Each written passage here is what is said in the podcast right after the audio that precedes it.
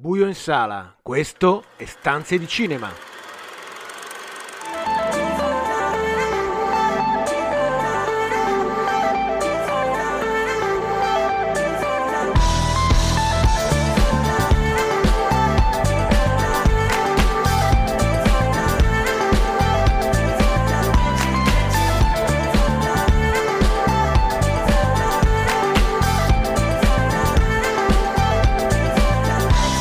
Benvenuti a una nuova puntata di Stanze di Cinema, il programma che vi racconta i film in sala, in streaming, tutte le novità da Hollywood a Cinecittà, il box office e l'universo delle serie tv. Io sono Marco Albanese e con me per questa puntata in collegamento Daniele Valsecchi. Ciao Daniele.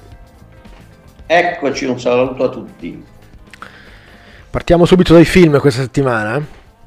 Sì, sì, sì, iniziamo subito con Woody Allen e col suo Coup de Chance. Perché il titolo francese, Marco? Eh sì, perché per una volta nella sua vita non solo Woody Allen ha girato in Francia, ma ha girato anche in francese, con un cast appunto interamente, interamente madrelingua. I protagonisti di questa storia sono Fanny Moreau e Alain Hubert, due studenti francesi a New York, lui è segretamente innamorato di lei, che gioca invece la parte della ribelle. Molti anni dopo si incontrano per caso a Parigi. Lui dopo un matrimonio fallito è lì per scrivere il suo romanzo, lei invece, dopo una prima relazione sbagliata, ha sposato un finanziere dal passato misterioso, Alain Fournier. Si dice che quest'ultimo abbia beneficiato dell'improvvisa sparizione del suo socio. A casa è un maniaco del controllo e dell'esercizio fisico, che si diverte solo nella tenuta di campagna eh, o a giocare con i trenini.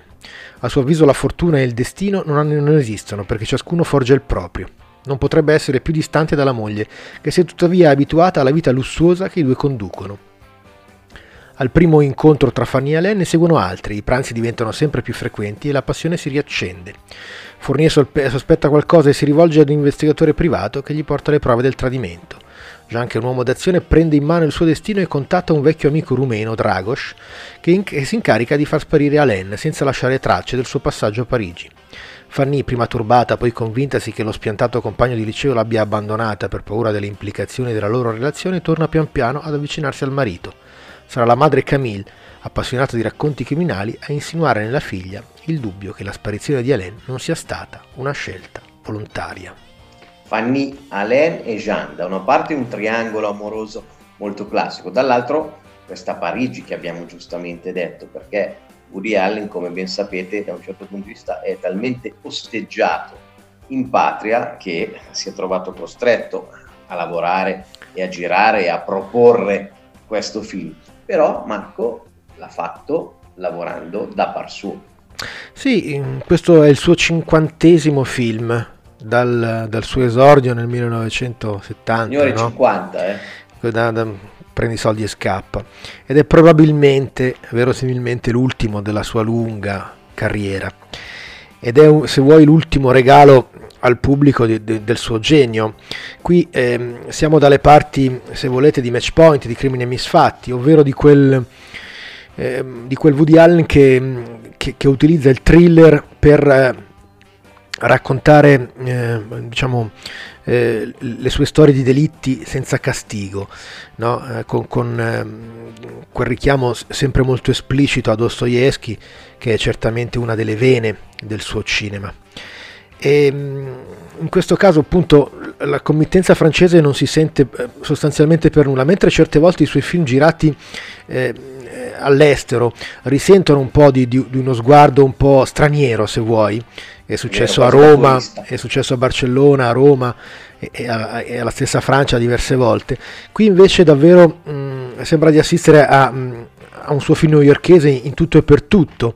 Ehm, e anche il modo di, di, inquadrare e di raccontare Parigi è certamente molto più eh, severo e adatto al tipo di film che, che Woody Allen ha, ha, ha deciso di Guarda, girare. Mi verrebbe da dire più intimista no? da un certo punto di vista, cioè più attento alla storia che non a fabulare certo. con, con, i paesaggi. Assolutamente. Alle, ai film che dicevi, devo dire, a me viene anche in mente anche, anche Misterioso Omicidio a Manhattan, no? Proprio con questi, questi certo. concetti. E giustamente quando tu dici questi, questo thriller senza un aspetto necessariamente morale, ma con quel gioco che lui ha sempre unito, no? di questa ironia forte su, quello che è il destino di tutti noi. Mm. È così, è una, è una, è una commedia, se vuoi, molto amara, no? in cui il fato e il destino gioca un ruolo decisivo per, per rompere le, le, volontà e gli affanni degli uomini. No? Il, il, suo protagonista è uno che non crede nella fortuna e, e crede che ciascuno eh, diciamo, forgi il proprio destino da, da sé e, e, e, cerca di farlo fino in fondo, no? non escludendo appunto da, da, da questa equazione il delitto eh, e, e, il crimine. Eh, per ottenere la sua felicità o quella che lui crede essere la sua felicità. Poi invece appunto, come spesso succede nei film di Woody Allen, è, mm, è, è l'inganno appunto del, del, fato si mette in mezzo e rovina i programmi eh, più perfetti. Eh, c'è una battuta in questo film eh, molto, molto curiosa no? e, e, anche rivelatoria da tanti punti di vista ed è non si esce indenni da un divorzio, è un po' quello che forse Woody Allen eh, eh pensa di se stesso naturalmente. E, e, diciamo quello che gli è successo negli Stati Uniti è che è montato in maniera per lui ovviamente definitiva diciamo negli anni del Me Too e lo ha portato appunto a, a, ad allontanarsi da, quel, da, quella sua pratica che lo voleva impegnato tutti, tutte le estati eh, sul set, tutti gli autunni a montare e, e tutti i Natali a, a, far uscire il suo, il suo nuovo film. E, stavo proprio ripensando a questa cosa dei 50 film, no? E pensa, stavo pensando quando 30 anni fa, 25-30 certo. anni fa, già scherzavamo sulla sua iperproduttività, no? E non si è mai fermato. Ricordiamoci che ha avuto tanti problemi Woody Allen, non solo quelli legati appunto alle alle sue scelte di vita certo. tutto quello che ne è conseguito, anche ai suoi problemi agli occhi, insomma, devo dire, eppure non si è mai, mai fermato. E lo fa sempre con quella leggerezza che evidentemente è rimasta la cifra del suo fare cinema e del, del suo intendere la vita e che anche in questo, questo suo ultimo film traspare in maniera davvero molto molto divertente.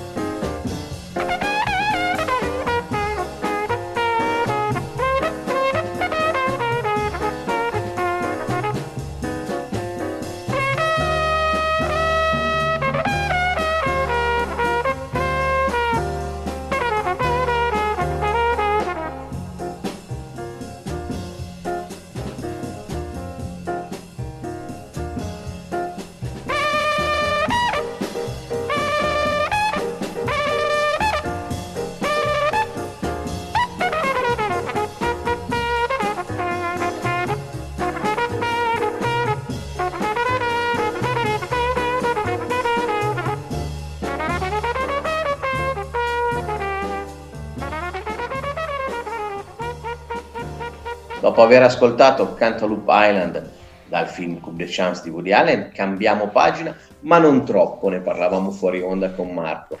E passiamo ad uno dei registi che noi qui a Stanze di Cinema amiamo e che vi sottolineiamo ogni volta che esce Christian Petzold con l'ultima sua opera. Sì, questo è il suo decimo film, gli ultimi cinque sono usciti tutti anche nel nostro paese, fortunatamente.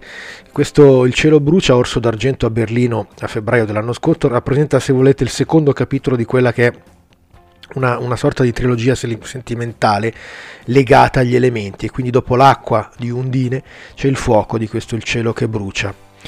Siamo in una località del Baltico, nel profondo nord tedesco, in una casa immersa nel bosco ma a due passi dal mare. Gli amici Leon e Felix vogliono passare alcuni giorni in solitudine. Il primo per completare il suo romanzo, intitolato Club Sandwich, il secondo un portfolio fotografico. La macchina li lascia a piedi in mezzo alla natura e quando faticosamente riescono a raggiungere la casa dei genitori di Felix si accorgono che c'è già qualcun altro. È una ragazza di nome Nadia a cui la madre di Felix l'aveva promessa da tempo. La sua è una presenza sfuggente e misteriosa. Le notti sono rumorosamente piene dei suoi amplessi con sconosciuti visitatori, ma le giornate trascorrono nell'attesa del suo ritorno. Mentre Felix approfitta del mare e della spiaggia, Leon cerca di concentrarsi invano sul suo lavoro, ma in realtà divaga, spia, si distrae, rapito dalle piccole cose di Nadia. I suoi incontri con lei finiscono sempre in uno scontro. L'amante notturno si rivela ad essere il bagnino della spiaggia, David, che pare però essere più interessato a Felix che a Nadia. L'arrivo nella piccola località di mare di Helmut, l'editore di Lyon, coincide con l'avanzare degli incendi che minacciano la sicurezza dei villeggianti. Come vedete passiamo dal triangolo al quadrilatero, verrebbe esatto. dire. sì, un altro tipo di triangolo se vuoi. eh sì, sì, sì. Sempre nel campo però della, della commedia romantica, anche se con tutti quegli elementi sempre particolari che Petzold inserisce nei suoi film. Guarda, questo se vuoi è, è il, rispetto agli ultimi cinque è il suo film più semplice, più lineare, quello che assomiglia di più se vuoi a, al cinema sentimentale eh, francese, per esempio quello di Romer mi viene in mente. Eh, ma, ma lui stesso, presentando il film, in Italia ha ricordato un film se volete dimenticato, che si chiamava Uomini di Domenica, scritto tra l'altro da Billy Wilder per Ulmer e Siotmark, tutte e tre eh, all'ultimo lavoro prima, di, prima, dell'esilio americano e prima dell'arrivo dei, dei nazisti in Germania. E, ehm, rispetto a questo film che appunto è tutto ambientato d'estate in una località di mare, un, un, un ambiente lontanissimo, diciamo se vuoi, da, dal cinema tedesco del, del, dopoguerra, anche qui Petzold ha detto che in fondo eh, sono stati i nazisti a, rubare al popolo tedesco la bellezza dell'estate, la leggerezza dell'estate, la, la, la bellezza appunto di, di, di, di, quel momento così particolare anche nella cultura tedesca. Questo film è stato scritto da Petzold per Paola Beer, la sua protagonista, che era già protagonista di, di Undine, eh, curiosamente proprio periodo, nel periodo di convalescenza durante il primo lockdown. Ha raccontato di essersi ammalato di Covid immediatamente a Parigi, entrambi, sia lui che lei, dopo una presentazione appunto di, di Undine, e, e, di aver passato poi appunto il periodo di convalescenza a pensare a una nuova occasione per lavorare, per lavorare assieme. E, ehm, questo film è, è un film, eh, come dicevamo, in cui si sente meno mh, l'afflato della storia, il peso della storia sul, sulla vita dei, dei personaggi. Qui, se vuoi, c'è un protagonista appunto questo scrittore Leon che ha eh, su sé, che rassume su di sé una serie di fragilità e difetti molto comuni al nostro tempo. È un inguaribile narcisista, è preso solamente da sé e dalle sue necessità, è capace di sminuire gli altri e il loro lavoro con quell'atteggiamento un po' passivo-aggressivo che lo rende in effetti del tutto incapace di, di vedere di comprendere la realtà che lo circondano e di interpretarla correttamente. E anche la sua superiorità intellettuale si scioglie poi immediatamente prima, al primo accenno di critica.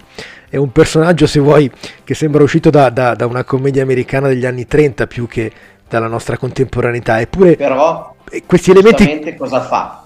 Può, può crescere, no? E, e infatti, siccome siamo appunto in una commedia, eh, Pezzoli lascia lo spazio per cambiare, la, la, possibilità di cambiare non solo personalmente ma anche professionalmente, perché evidentemente il libro che sta scrivendo si rivela eh, simile diciamo nei difetti a, a, a, a lui che, lo sta, che, lo sta, che sta tentando di finirlo, eh, mentre invece poi il, il, percorso che lui fa nel film eh, con eh, la protagonista Nadia lo porta a, a, una crisi eh, personale e a sperimentare davvero il dolore e la perdita che il suo libro voleva un po' evocare in maniera un po' fasulla. Ecco, eh, quando invece eh, si incontra con, con, i sentimenti più veri e, e, e più radicali, evidentemente cresce sia personalmente che come artista. Eh, insomma, Senti, Paula Bear, che per me è sempre meravigliosa. Eh, Paula Bear è, è, straordinaria. Devo dire che la bravura di Petzl questa volta è di introdurla eh, veramente un, centellinandola. centellinandola no? C'è tutto questo inizio in cui noi eh, vediamo solo loro due e sentiamo l'ombra di lei che appunto eh, c'è solo la notte, di giorno lavora, poi scopriremo che fa la, la gelataia in paese e e quindi c'è qualche incontro fugace la mattina, c'è qualche eh, ritorno la sera, eh, ma sono appunto solo pochissimi momenti che lasciano appunto il fascino del mistero e che, che, che aumentano l'attesa e, e per, per, per, l'introduzione vera di questo personaggio che poi si rivela molto diverso da quello che Leo, Leon aveva, aveva, immaginato, è molto più importante e complesso non solo per sé ma, ma per, la sua, per la sua storia. Devo dire, Marco, la forza di Pezzold in questo film è essere un po' uguale a se stesso, ma anche un po' molto diverso, come vedi. È così, no? Diciamo che questo film, se, se, vuoi, è il più romantico, il più sentimentale dei suoi, è, è il più lineare e certamente, pur se vuoi, essendo un passo indietro rispetto agli ultimi suoi film, da questo punto di vista, però certamente anche, se vuoi, il più felice, il più, eh, il più semplice, il più, il più capace di, di, di, cercare una connessione soprattutto emotiva con il proprio pubblico. Ci lasciamo con In My Mind e poi torniamo con il terzo film.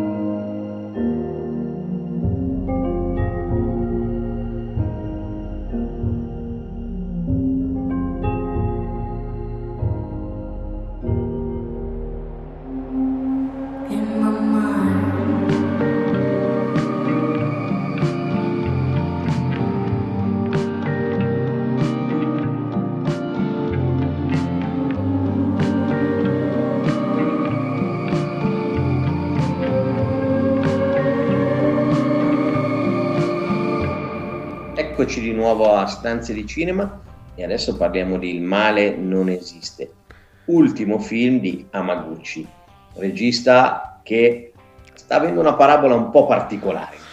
Ma, guarda, ha avuto un, un, boom incredibile a cavallo tra il 2020 e il 2021, no? il successo di due suoi film, uno a Berlino e uno a Cannes, Il gioco del destino della fantasia e Grand Prix. Eh, eh, a, a, Berlina, a, Berlino e Drive My Car che ha vinto il premio della migliore sceneggiatura a Cannes e poi addirittura il premio Oscar l'anno successivo e contestualmente la sceneggiatura di, di, uno dei migliori film di quella Venezia, The Wife of a Spy.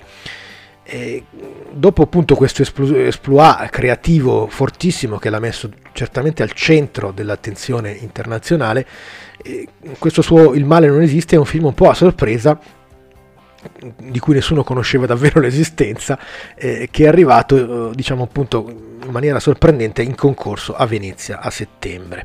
Il film è ambientato nella piccola comunità rurale di Arasawa, un pugno di anime che vivono al ritmo della natura ai confini di un bosco incontaminato.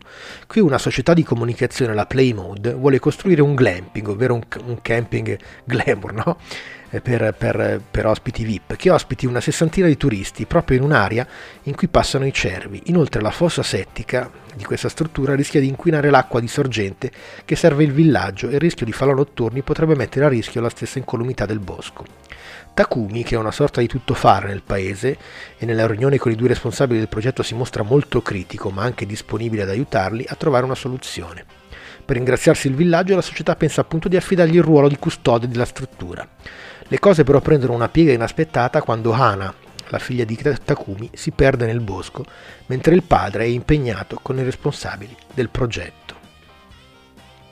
Devo dire che la sinossi che tu ci hai raccontato lascia intravedere un grande potenziale di questo film. No?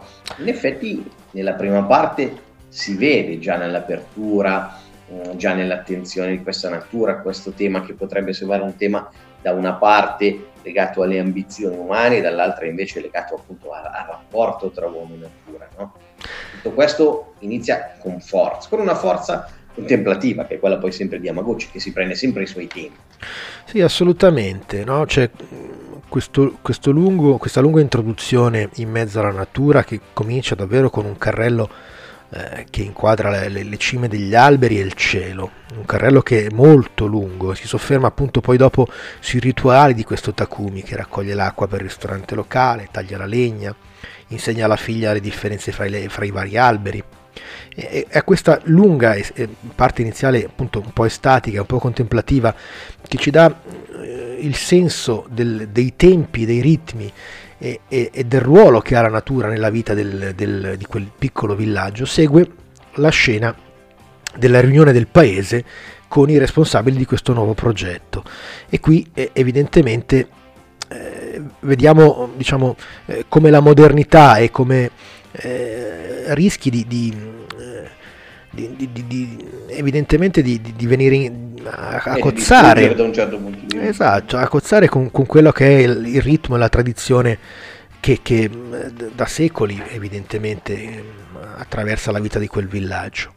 L'equilibrio che si è creato potrebbe essere corrotto e evidentemente le ambizioni di chi ha in mente questo progetto passano sopra anche al, ai rischi che, che questo progetto può, può creare. Il problema, se vuoi, di questo film arriva proprio nel finale, che è un finale molto brusco e molto squilibrato rispetto a questo tono del film sempre molto in punta di, di, di, di penna, no?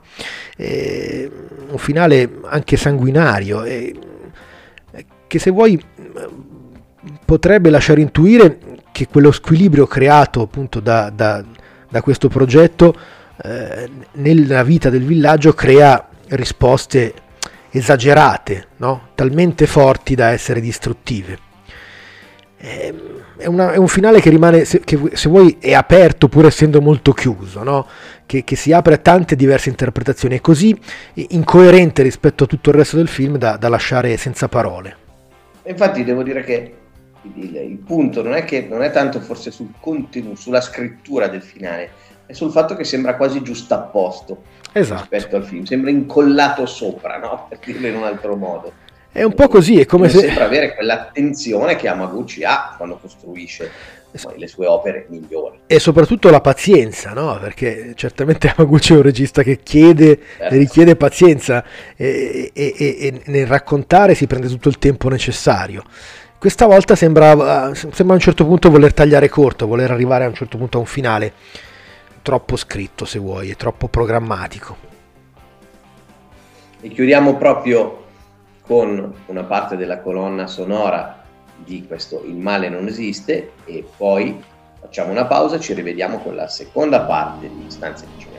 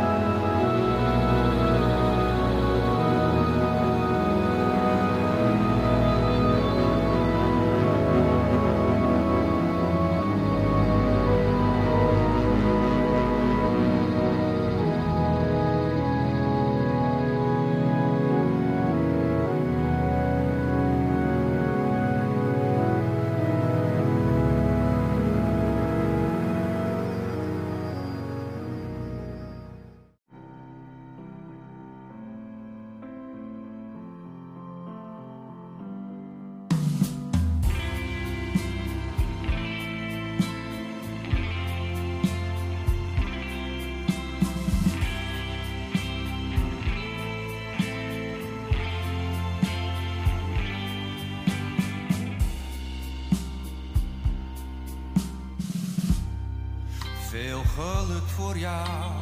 Weet dat ik van je hou. En waar je nu ook mag zijn, je bent weg. Het is niet meer fijn. Oh, wat mis ik jou. De dagen alleen, die zijn zo grauw. Waar ben je? Ik voel je, ik kus je zacht. Ik hoop dat je voor altijd op me wacht.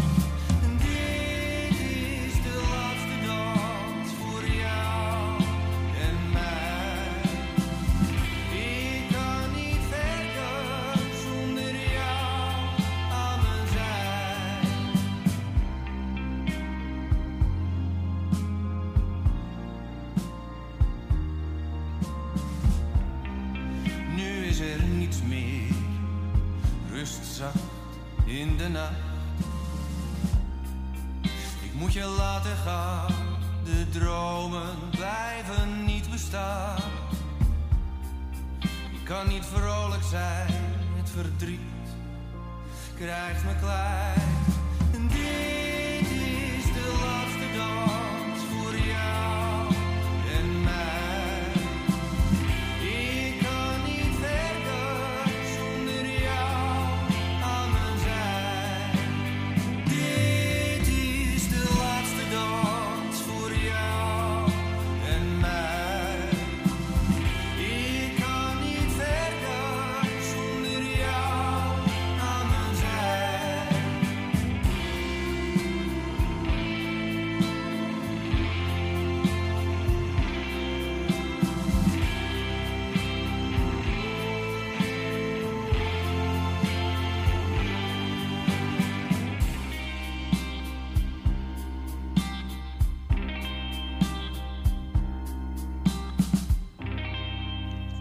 Benvenuti a questo appuntamento nuovo con Dark Mirrors con la serialità di stanze di cinema. Abbiamo in collegamento come sempre Fabio Radaelli. Ciao Fabio.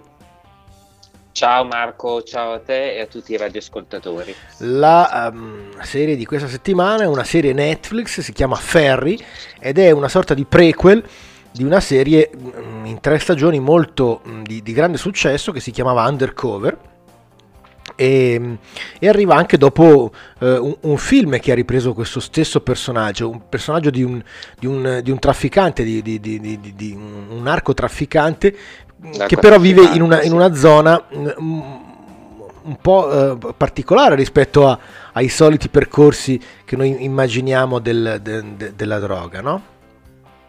Sì, sì, assolutamente, vive praticamente in un campeggio.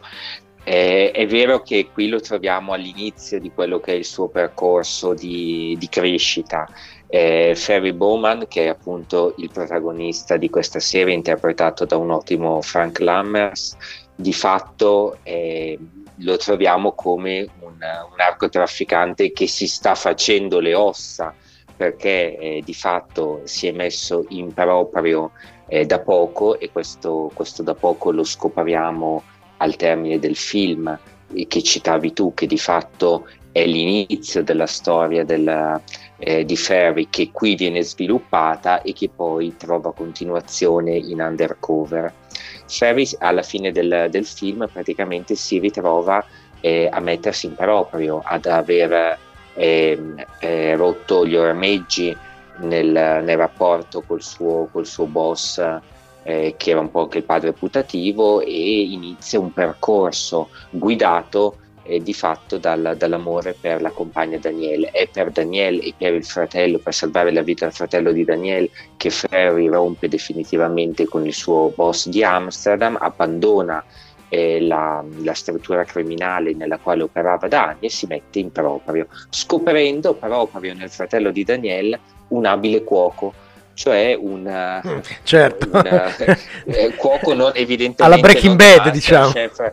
esatto assolutamente sì è giusto precisarlo e in questa, in questa serie vediamo l'ascesa di Ferry che eh, viene eh, ingaggiato da una banda motociclistica i Pusaka per, distri- per produrre l'ecstasy che poi loro si impegnano a distribuire. Il loro fornitore abituale, uno dei leader della droga della zona del Brabante dove viene ambientata la narrazione, eh, di fatto viene prima arrestato e poi viene freddato e di conseguenza serve un sostituto. Quel sostituto viene identificato un po' anche per un'autocandidatura dello stesso Ferri nel, nel protagonista della, della, serie. E da qui tutta una serie di situazioni che coinvolgeranno anche gli amici di Ferri, come ad esempio Marco, il suo amico d'infanzia, titolare del salone di bellezza Stiletto, dove lavora la moglie, e anche eh, tutta una serie di personaggi che eh, si muovono attorno a Ferry e con lui testano delle trame anche, anche gustose, ecco, perché questa serie è una serie eh, crime, una serie in cui c'è tanta violenza, ma una serie anche con un uh, buon tasso di ironia, con, uh, eh, con, con una piacevolezza anche nel, nelle battute, nelle, nelle relazioni tra, tra i personaggi. Eh, Fabio, due secondo me punti di forza di questa serie, la scrittura eh, che conferma sì. il, il, blocco di sceneggiatori già di Undercover e mh, mm, diciamo l'ambientazione appunto in questa, tu hai parlato del Brabant, in questa, in questa terra nobile diciamo tra, tra l'Olanda e il Belgio e, e, il valore della fotografia rispetto a, a, a queste otto puntate dici qualcosa di più. Sì, assol- assolutamente sì, è, è, una storia che è molto localizzata, cioè ci si sente lì eh, in un territorio che eh, per, per, gli olandesi è, è, in passato era soprattutto un uh, sinonimo di convivialità, di spensieratezza, eh, la regione dove ci sono i cottage immersi appunto nella natura, dove appunto vive anche, vive, certo. vivono Ferri e Daniel, eh, ma che negli ultimi anni invece è passata purtroppo all'onore della cronaca, per, o al disonore in questo caso della cronaca, per eh, diversi fatti criminali. E soprattutto il traffico e la diffusione di droga che passa dai porti olandesi e dal porto di Anversa trova nel Brabante una zona di eh, diffusione e di criminalità che ha in qualche modo anche scosso l'opinione pubblica olandese per alcune, alcune, alcuni rinvenimenti davvero eh, molto, molto forti, quasi, quasi macabri in, eh, certo. in, quel, esatto, in quel territorio. E, ancora una volta quindi eh, la serialità ci racconta un pezzo di, un, un pezzo di, di, di, società contemporanea, un pezzo di realtà contemporanea, perché rende proprio bene l'idea di questa terra che da un lato ti fa venire in mente, ti fa venire voglia dell'estate, del, del viaggio della scoperta e dall'altro lato eh, capisci che è una zona con, una, con, un alto livello appunto di, di rischio, di, di diffusione della criminalità e ovviamente una serie di questo tipo è, è, ruota attorno al suo protagonista, Frank Lammers, no? che torna ancora una volta nei panni di quello che è diventato un po' il suo alter ego.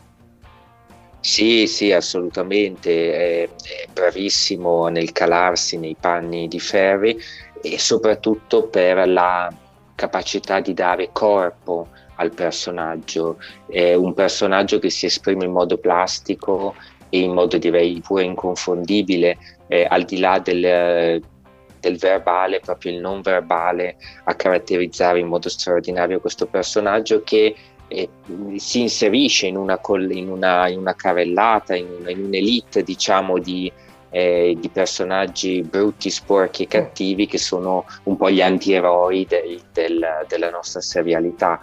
Il suo tratto distintivo è essere un, anti, un antieroe con eh, comunque eh, un residuo di purezza nello sguardo che è legato soprattutto al, al valore dell'amicizia. Questo valore dell'amicizia che sarà proprio messo a dura prova eh, in questa serie e che poi verrà in qualche modo anche messo alla prova dalla, da undercover in cui ci saranno appunto degli agenti infiltrati nel, che cercheranno di stringere amicizia nella sua, anche nella sua famiglia perché in quel, in quel proseguo poi vedremo proprio il tentativo di, di entrare in confidenza con Daniel e, e quindi anche con Ferry eh, di questa coppia di agenti e quindi in qualche modo giocare su quello che sembrerebbe essere il suo tallone d'Achille cioè eh, appunto il, il, valore che dà alla lealtà e eh, all'amicizia. Grazie Fabio per il tuo contributo, questo era Ferry, la serie otto puntate su Netflix, tra l'altro su Netflix trovate sia Ferry il film del 2021 sia le, le tre stagioni della serie Undercover che segue eh, questa Ferry. Grazie del tuo contributo, ciao Fabio, alla prossima settimana. Ciao Marco, ciao a tutti.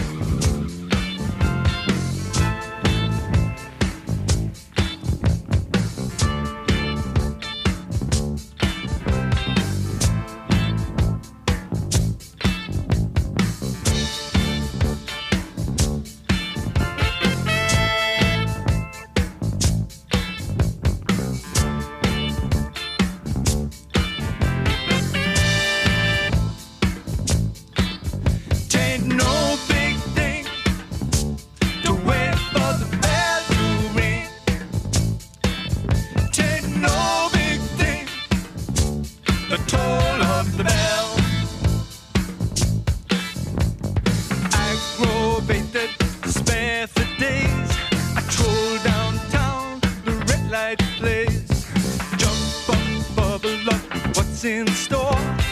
Love is the drug, and I need to score. Showing up.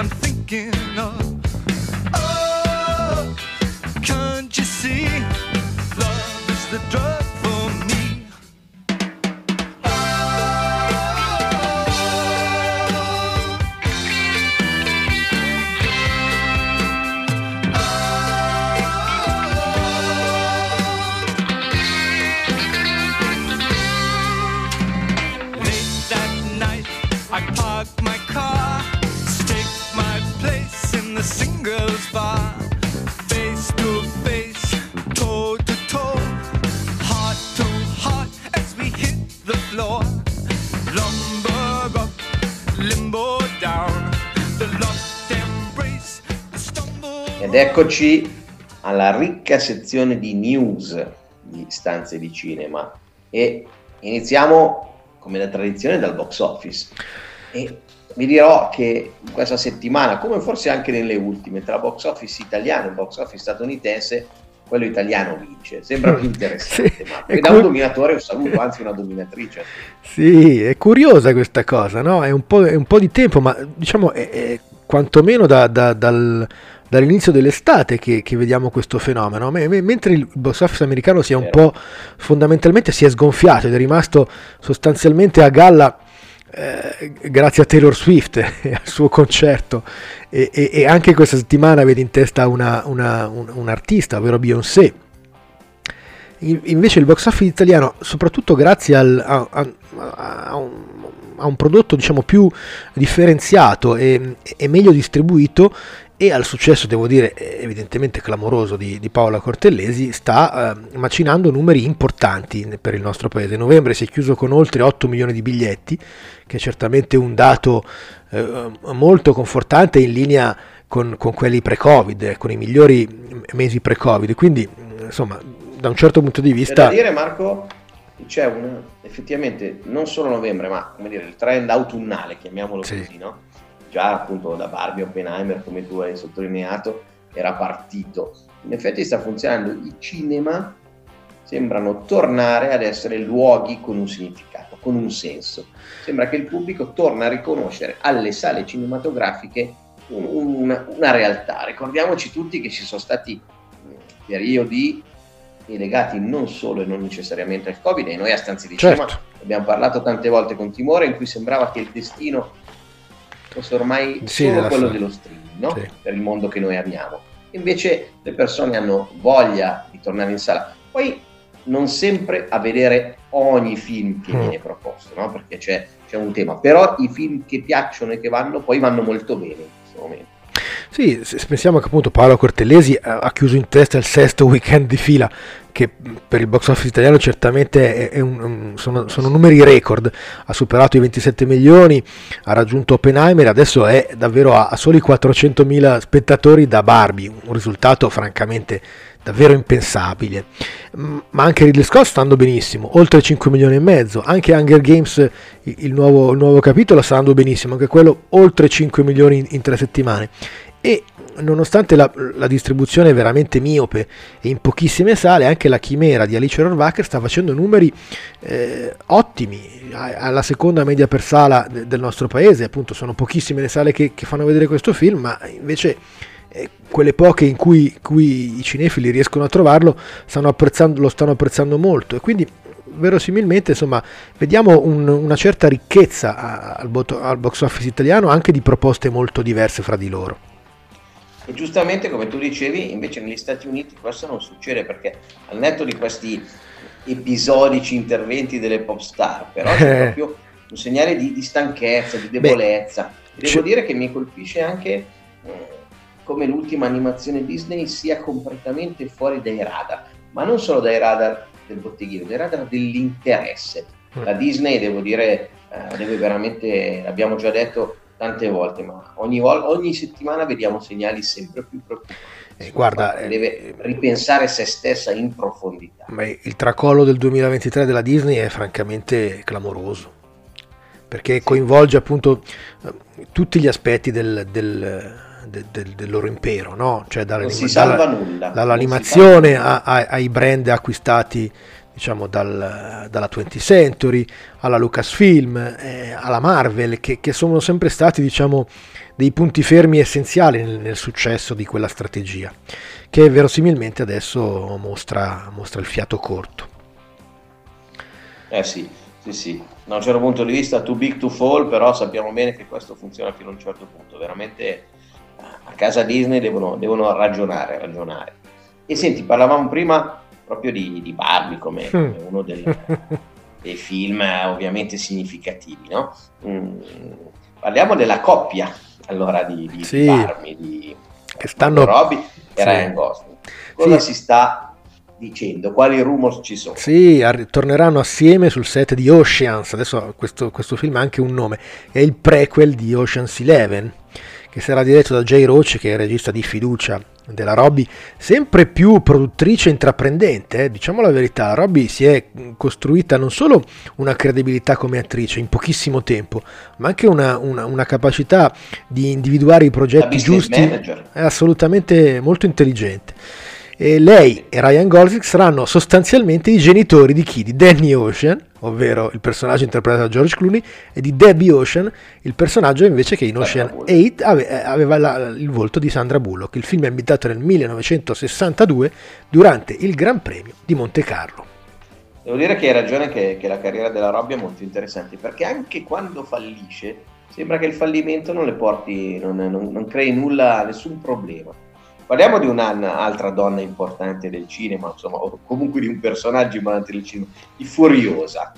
Sì, è uscito questa settimana il trailer di questa sorta di prequel di, di, di, di, Max, di Mad Max Fury Road, no? Furiosa, l'abbiamo vista col volto di Charlize Theron in, in, Fury Road e tornerà in questo film tutto dedicato a lei, alla sua storia, l'imperatrice furiosa, in un trailer che sembra rimetterci esattamente lì dove avevamo abbandonato Fury Road, ovvero in quel, in quel deserto attraversato di, da, da, queste macchine diciamo incredibili e da, da, questa battaglia furiosa in velocità.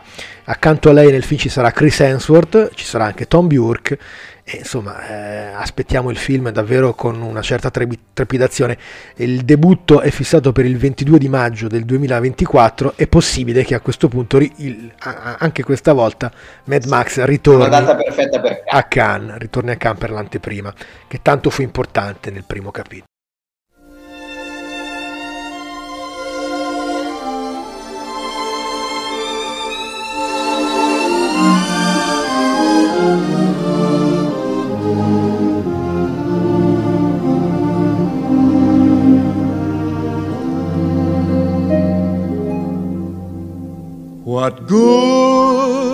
The scheming, the planning and dreaming, that comes with each new love affair.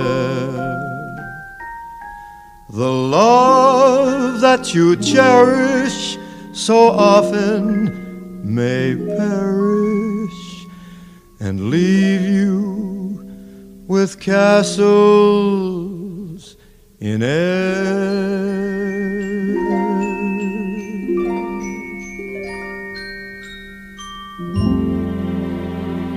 when you're alone. Who cares for starlit skies when you're alone? The magic moonlight dies at break of dawn. There is no sunrise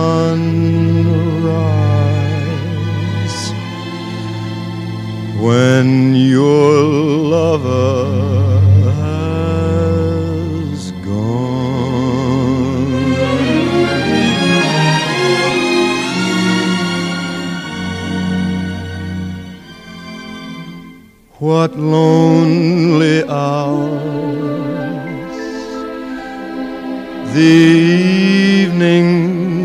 parou.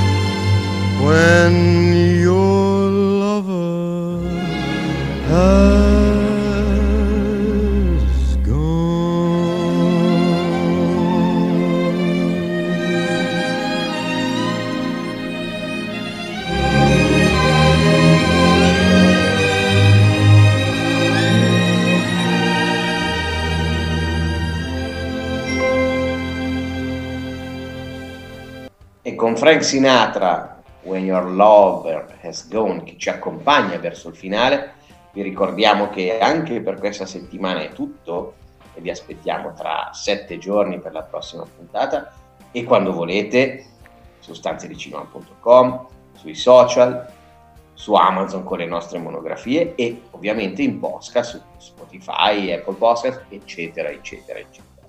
Marco, a te la chiusura per la stanza di Alessandro Desplat. E questa è una celeberrima con la colonna sonora di Desplat, quella che gli ha fatto guadagnare il secondo premio Oscar, ovvero Shape of Water, La forma dell'acqua, il film del 2017 di Guillermo del Toro, da Marco Albanese e Daniele Valsecchi. Buon film a tutti!